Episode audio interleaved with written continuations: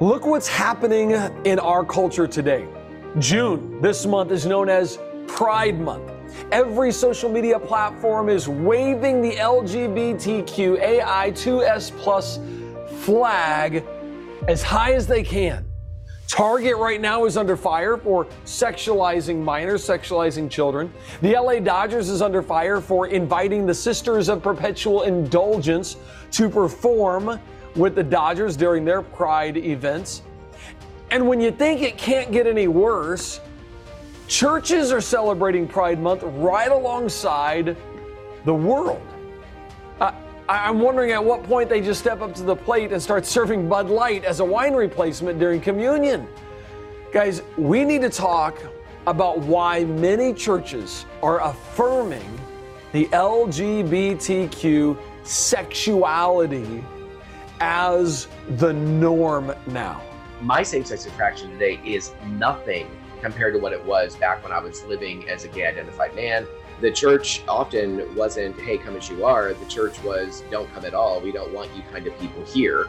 We need to have some people who know us fully and, and know our struggles, know our t- failures, know the things that have been done to us. They're praying for us, they've got our back. The churches that have that the churches that are growing in that are actually becoming safe and transformational environments on all areas of, of human brokenness. Welcome to the Creation Today Show, where we bring together interviews with experts and solid Bible teaching. Your host, Eric Hovind, affirms the ultimate authority of God's Word, the truth of creation, and why it matters to you. To my Creation Today partners, thank you guys for hanging out with me. You guys are absolutely awesome. Welcome to the show.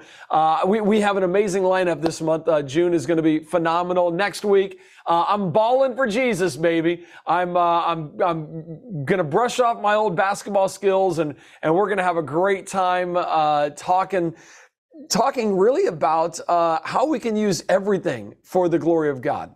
The week after that, oh my goodness, they tried to kill her and she forgave them.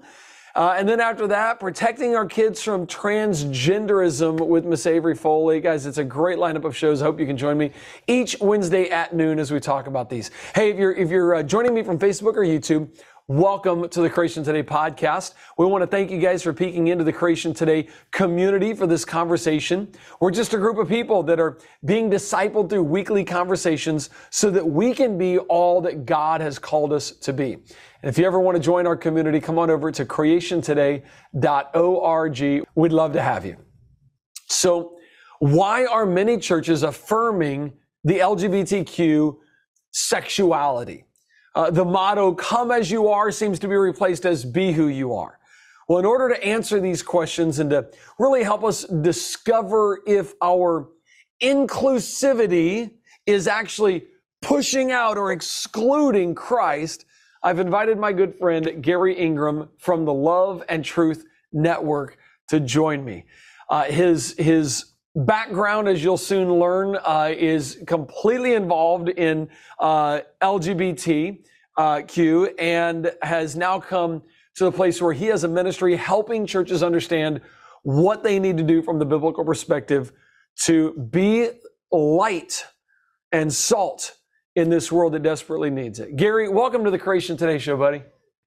Thanks so much, Eric. It's always great to be with you. This is literally the subject that your ministry is talks all about. Absolutely. I mean, this is a primary um, area that we focus on, but it's actually a little bit secondary to the broader issue of general sexual brokenness. So whether that's heterosexual porn or adultery or fornication or whatever, but this really fits under that broader banner that we equip pastors in the church on. Now, I'm I'm seeing churches today that are embracing the LGBT uh, movement, and I'm I'm trying to understand exactly what's going on. Let me just kind of say from my perspective, I'm wondering is is it that we've gone from accepting, hey, come as you are, to affirming in churches? Would that be the the two different words to use to kind of to kind of say, hey, yeah, they've they've gone from saying, come as you are, and let let Jesus let Jesus heal you to restore you to what you should be. And they instead just said, no, we're going to affirm who you are, the way you are, and Jesus doesn't want to change you. What's what exactly is going on in churches today? Well, I'd say if we back up a little bit more uh, uh, in, in, a time uh, frame, the church often wasn't, hey, come as you are. The church was, don't come at all. We don't want you kind of people here. And so, you know, that's where we really started in a, in, in a lot of respects. We, the church, and even if churches weren't that, you know, direct, it was something they didn't want to deal with in general, sexuality, certainly LGBT and I think a lot of younger uh, folks that grew up in the church or came into the church as as young believers and and grew up at, to become pastors and Christian leaders, they didn't want to be anything like that. And and so kudos to them for not wanting to to be that way. To starting off, I think in some ways with a really good and positive motivation. The problem is is that the prescription or the the end result has shot way past what is actually biblical and is now um, it isn't just come as you are. It is we are going to affirm uh, whatever identity you feel that you are. And so it's this is shifted from um, a, a, sexuality issue, a sin issue, an immorality issue is what the Bible refers to it as. And again, not just LGBTQ, but there's a much bigger issue with um, heterosexual brokenness in the sexual arena. But it's shifted from that to now even the church has embraced because we we swim in the waters of culture. We we have unconsciously embraced the idea that this is about identity when actually our identity pre-Christ and and after Christ is that we're made in the image of God, male and female. Period. Uh, and and anything else other than that is not actually identity from God's design. So walk me through how that's happening. Do you have? I don't know if you if, are there studies out there on how many churches are now. Um, I guess I'll use those words. Uh, you're right though. It, it was don't come affirming versus accepting, and then and, and, and I'm also curious, is this also the result, is the pendulum that the church wasn't dealing with heterosexual sin very well, then they weren't dealing with homosexual sin, now they were not dealing with uh, gender identity and, and, and, and people that are saying I'm trans. It, okay, I just, I, I kind of want to hear you go, okay, just educate us here. Well, it's interesting. There's I, I don't know of studies out there that um, would segregate uh, kind of the three main areas of the church of those that are still kind of in the fundamentalist camp uh, versus those that have become you know accepting and, and, are accepting of people wherever like come as you are and and jesus is we're going to love you and and be exposed to the gospel be exposed to what uh, faith and life in christ looks like and and we're going to believe the holy spirit uh, to change uh, your life. And then the the third camp being oh no we're going to affirm everything that you you feel and believe about yourself and and no change necessary essentially. And i don't know what that the breakdown of that is but i do have seen um, uh, anecdotally is that there's a growing population of churches that are becoming um, affirming churches and rather than preaching a true gospel we believe that there's a false gospel that's going out using a lot of the same language of gospel and grace but leaving out words like surrender lordship sin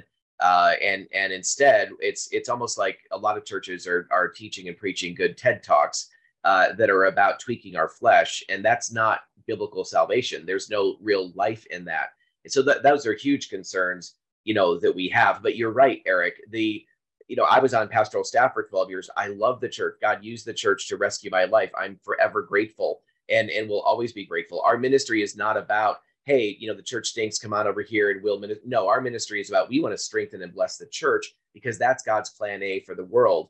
And and so the more that we can strengthen the church, the better. Having said that, the issues go way back beyond where LGBTQ became popular. I mean, we there was so much compromise in the church around sexual immorality, uh, around sexual sin, and and we're saying all the right things, and yet for so many, we're in our secret life, we are doing just the opposite. Of course, that's only been proliferated and expanded with the the age of the internet. So is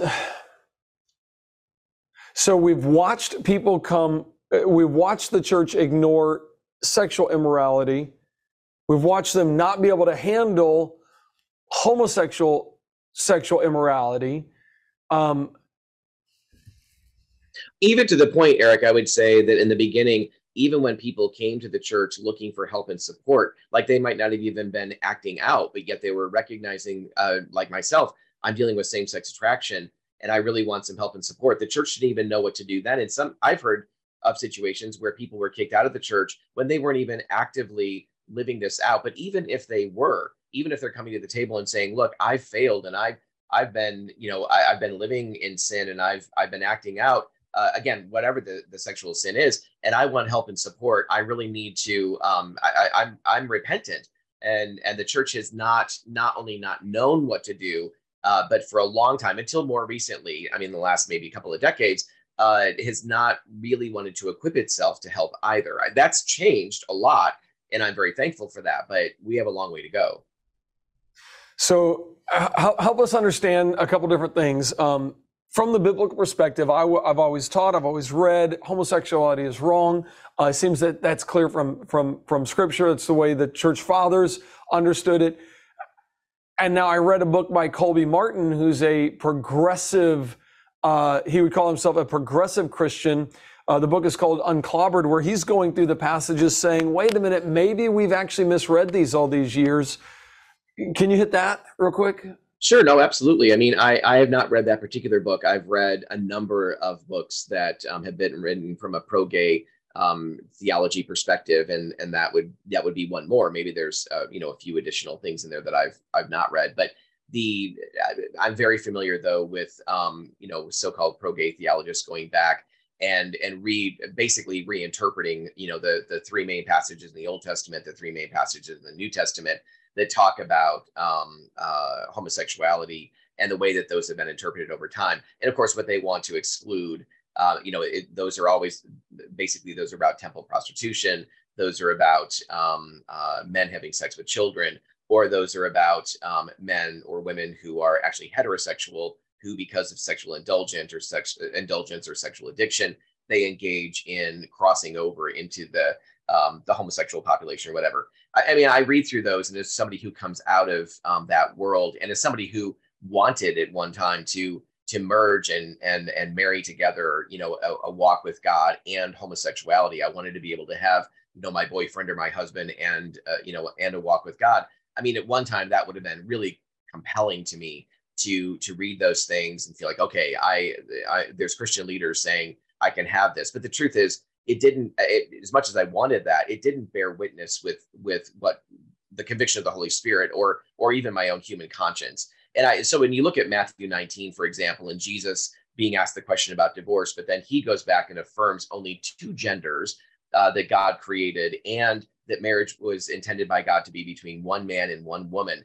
That those every by jesus um, blessing and calling that out from all from the beginning of creation forward he nullifies everything else. And and so you have that piece but then there's not in it throughout did god not know that we were going to be in in this stage and this uh, dealing with these things on a on a an increasingly global basis? I mean there's not a single positive reference in all of scripture to homosexual unions to this idea of monogamous you know gay relationships.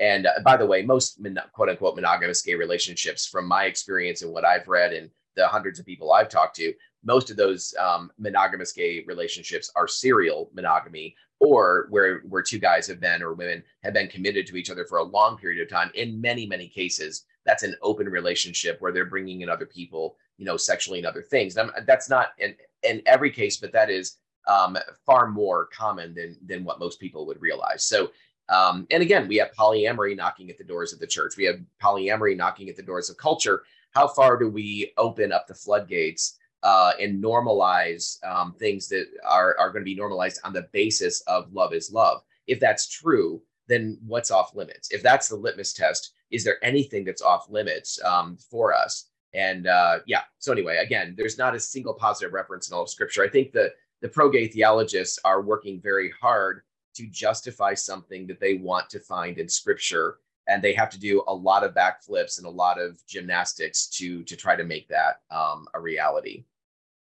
I was I've been thinking and praying about this honestly for for some time now. Going okay, what's the point, God? What what why is this happening? Why is this coming to the forefront? What's really going on? And I had a a thought. Uh, I'll, I'll, i I called it an epiphany. I'm hesitant to call it a a revelation, uh, but like, okay, let me run this by you and just get your thoughts on this before I have to let our social media go. There really are only two kingdoms God's and not God's. There's two worldviews God's worldview and the not God worldview. And yes, many people try to blend these two together, but really there's really only two God's word, man's word. And, and, and really, we know that Satan cannot create anything. All he can do is pervert. And so we see throughout scripture, throughout time, Satan trying to steal glory from God, take away glory from God. That's why he was cast down. He became proud. God was getting the glory. He wanted the glory. And it was his pride of wanting the glory that God so rightly and justly deserves. And I thought, I wonder if this is just a form of cultural pressure. Uh, we're here in June, it's Pride Month. Wow, you had, let me just put it this way. You had, if you don't want to be canceled, you better bow the knee. You better just bow the knee. And I thought, oh my goodness. Is that what's really going on in all of culture and all society? Satan wants you to bow the knee to something that is not God. Is that, could that possibly be the big overarching picture of what's really going on here? Satan wants you to bow the knee, to say, I'm okay with, to affirm something that is not God's design. And he's stealing glory, getting you to bow the knee to that. When in reality, the Bible says, no, no, no, one day, don't worry, every knee will bow of things in heaven, things in earth, and things under the earth, and every tongue will confess that Jesus Christ is Lord to the glory of God. So, could it be that this whole thing is actually just a way to try to steal glory from God and get people to bow the knee to something that is not God? I, I totally agree, Eric. I mean, I, I think that's that's very true. Uh, I and also just to to kind of piggyback off of the point you made earlier, it is absolutely true. We see it over and over again that Satan, while it, it's as if he wants to be able to create, it's as if he uh, again to be like God, right? Um, and and that pride that went before him, uh, that that really was about his demise. Of course, that's I mean, of course, and we're talking about Pride Month, right? It all of it is bathed in pride. There's no other sin that I can think of, no other area of human fail, failure or frailty uh, that we actually have gathered around with uh, pride signs and and reveling uh, to to glorify it, and yet we have in this in this arena. And, and what's I think particularly um, behind a lot of this is if if we, according to Genesis 1, 26 and 27, have been made in his image as male and female, if there actually is a way in which God has made us of equal value as male and female, but has put uh, different aspects of his image within us as male and female to reflect him on the earth, uh, to reveal him on the earth. Is it any surprise that Satan hates that? Angels do not bear the image of God. Animals do not bear the image of God. Only human beings bear the image of God. And so to attack that directly by bringing about confusion sexually in terms of same-sex attraction and desire. Again, I was there. I was exclusively same-sex attracted at one point and and have now been married, you know, to my wife Melissa for 16 years and have two boys of our own and and so grateful for the restoration that God has brought about in our lives and in the lives of many others that we know by the way who've come out of that world. But this to take it even further from from confusion about same-sex attraction into no i'm actually the wrong gender. And frankly i'm going to be my own god. I'm going to redefine who i am. It, it sounds like so often i mean one of the enemy's tricks is uh, to to convince us that we actually are our own gods that we actually can forge our own way forward and actually we are worshiping and bowing at the at the feet of of the one who's bringing about ultimately demise in our life. He's the one who comes to steal, kill, and destroy. And and in our when Romans one says that um, professing themselves to be to become wise, they actually have become fools. Uh, there's a way in which we are agreeing with the very one who is about our act, uh, our total destruction. And so, yeah, I, I think that ultimately that is behind uh, what's going on. And also, I want to really stress here: it's not just about holding on to truth for the sake of truth. That that is reason enough. There's no doubt about that it, holding on to God's truth. But it's also about the reality that God's truth produces the greatest human thriving. So churches that are saying that they're being loving, that they're being gracious, that that they're being so kind, in the end, the people that they are lying to, the people that they are um, compromising toward, the people that they're lowering the bar uh, for, are actually the ones who are going to have to pay the price for the sloppy grace that the church is uh, is metering out today. Not all churches, obviously, but increasingly a number of churches that were once that once went by the label evangelical, maybe even still do go by that label, but they've shifted away from the true gospel and away from authentic love to something that is really sloppy and is not actually helping people thrive in this life or uh, the coming. So, what would you say to a pastor who feels like I, I'm just being loving? I'm just being kind. I am being sensitive. Have you heard their story? What do you say to somebody, a pastor like that? Absolutely. And I think that we need, to, as Christians, we need to be far more sensitive uh, than we actually have been to the to the plight of of those coming out of the LGBT community or those within the LGBT community. Frankly, we need to be a lot more sensitive to the plight of human beings in general. Those that have been that are leaving single lives who are are desperate and longing for marriage and yet haven't found that partner, or those who have been divorced, or those who are you know single moms. And I mean, there's so much that's going on in in our uh, in our world, and I think we need to embrace real compassion. But the but compassion, of course, is not giving somebody a wrong prescription and and uh, and knowing that we're doing it or or at least knowing that the we might disagree with the instructions the bible uh, but we need to follow the instructions of the word of god. And so i get where pastors feel like oh you know i'm being really compassionate. But if you look simply at First corinthians 13 as an example and and go down you know from from verse 1 go through and of course paul is laying out this incredible chapter on love and what it is not and what it is. And when he gets to verse six, he says, Love does not rejoice in unrighteousness, but rejoices with the truth. That is the bottom line. I mean, and, and, and the way that we act out love, the way we do love, we don't, love is not prideful. It's not arrogant. It's not boastful. It's not self seeking. You know, it, it is, uh, it is gentle. It is compassionate, but it, but to define love clearly, it does not rejoice in unrighteousness, but rejoices with the truth too many times we as Christians are actually saying that we're loving, but we're not loving biblically because it doesn't meet um, what Paul is saying there in, in uh, verse 6 of 1 Corinthians 13. That's powerful. So let me ask you this based on what you said earlier how, how it, it destroys. Does, does homosexuality destroy? Sure, sexual sin destroys. I mean, Paul in 1 Corinthians uh, 6.18 says, run from sexual immorality. Every other sin that a man commits is outside the body, but the one who sins sexually sins against their own body. And of course, that applies to women too. And so Paul, is a good father, is warning us all forms of sexual immorality, whether that's homosexual, LGBT, uh, um, heterosexual, certainly, which of course, the heterosexual uh, sin issue is still, immorality issue is still a much bigger issue in terms of the numbers. But yeah, everything that fits within that umbrella. So, so here's the thing. Um, the the true uh, way that God created um, sexual expression to be lived out uh, is between one man and one woman in the covenant, in the container of, of committed covenantal re- uh, marriage relationship. Everything outside of that is immorality. Everything outside of that is sin. And so, um, yeah, it is absolutely destructive, as all sexual sin and immorality is destructive. Wow. And you're right. The the heterosexual sins are the bigger issues as far as numbers, as far as, as far as stats, and we're focusing on this one. So, is it just that the church needs to learn how to deal with sin better, like, how, how, or is it that the church is, eh, and this gets into church theology, are we doing it wrong? Are we like, hey, sinners come to church rather than believers come and fellowship together and let's go out and be the light? Maybe, maybe that's part of the problem, but.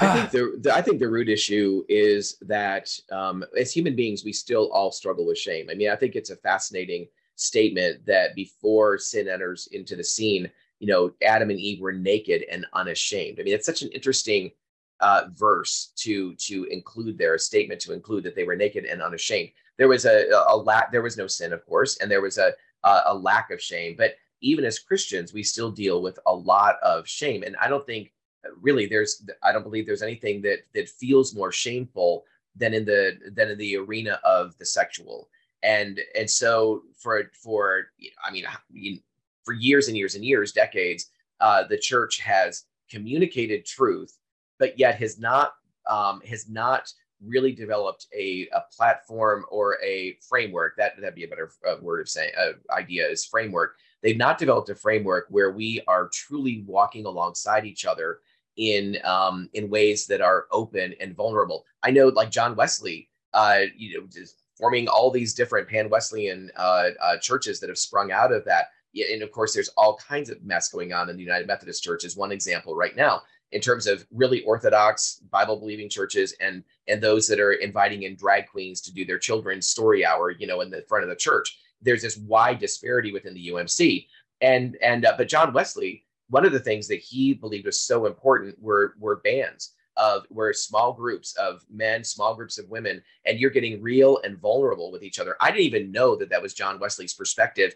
Um, i came I, I came upon that later we have said for a long time that the church is not encouraging men and women to actually be real and vulnerable. We are all living lives, double lives. We're all living lives, putting our quote unquote best foot forward, um, making uh, everybody believe we're casting an image that's not fully accurate because we're keeping most of the ugly and, and or bad and, and all the ugly in the background. But we need to come, we need to have some people who know us, some brothers, some sisters who know us fully and and know our struggles, know our t- failures, know the things that have been done to us. They know us fully. They're praying for us. They've got our back. It's a band of brothers, band of sisters. I see that um, lived out almost nowhere as I'm traveling the country and speaking in churches. It's very rare, and the churches that have that, the churches that are growing in that, are actually becoming safe environments, safe and transformational environments on all areas of of human brokenness. So that I think is this um, this uh,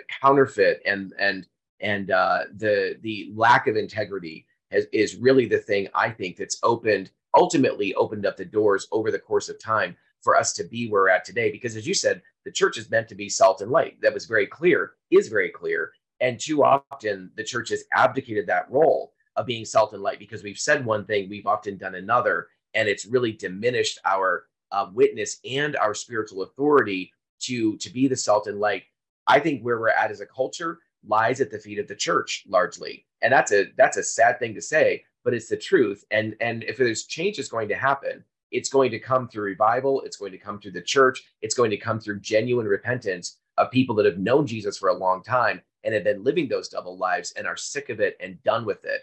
And they're going to be pursuing jesus out of a genuine heart and inviting others to join them in that process.